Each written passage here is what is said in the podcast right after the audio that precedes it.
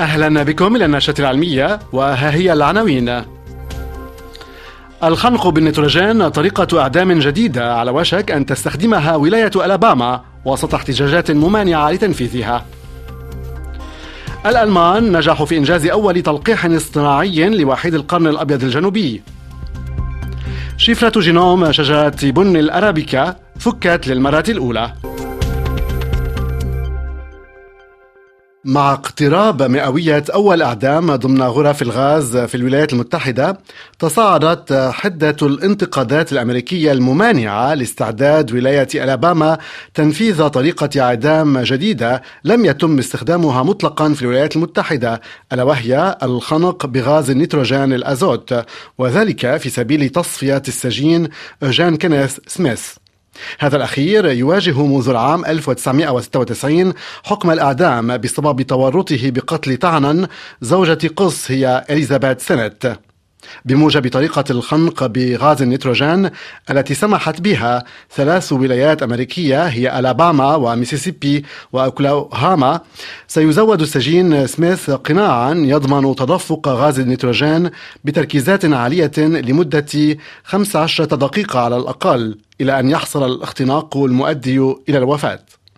تعتبر طريقة الخنق بالنيتروجين بديلا جديدا نسبيا للأشكال الأكثر شيوعا لعقوبة الإعدام من قبيل الحقنة المميتة والصعق بالكهرباء والرمي بالرصاص.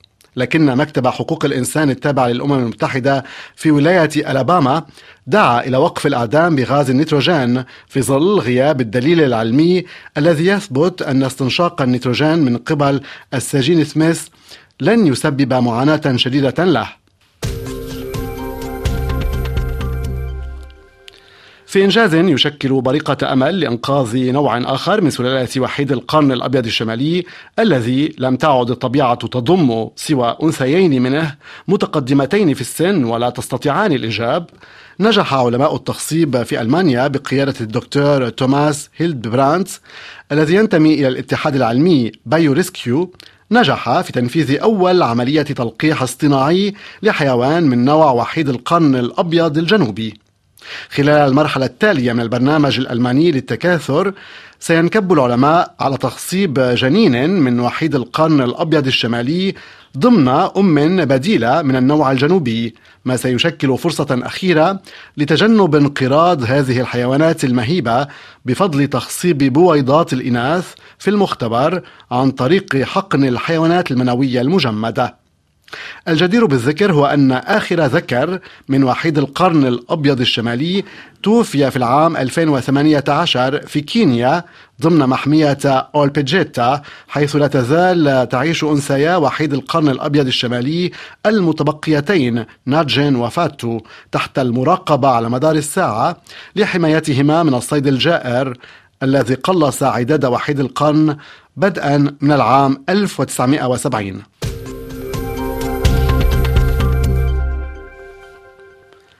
شجرة بن أرابيكا المنتجة لأكثر أنواع القهوة شعبية تعتبر شجرة هجينة على صعيد بنيتها الجينية المعقدة التي تزاوجت فيها جينات من شجرتي البن الأخريين روبوستا وكافي أوجينيدس في إطار مشروع واسع النطاق مخصص لدراسة التاريخ الجيني لتطور بن الأرابيكا تمكن علماء الوراثة الأمريكيون والفرنسيون والإيطاليون لأول مرة من فك شفرة جينوم أشجار بن كفي أرابيكا الذي يتكون من مليار و 32 مليون حرف من حروف الحمض النووي مع 22 كروموزوما.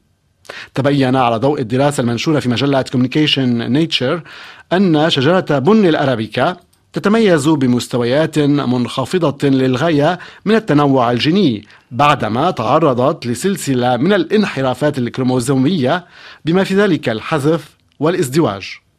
للعلم يوجد أكثر من 120 نوعا من أشجار البن لكن نصف إنتاج صناعة القهوة يأتي من ثلاثة أنواع من حبوب أشجار البن هي الأرابيكا والروبوستا والليبريكا. بهذا الخبر تنتهي النشرة العلمية فشكرا على وفائكم الدائم في متابعتها وإلى اللقاء.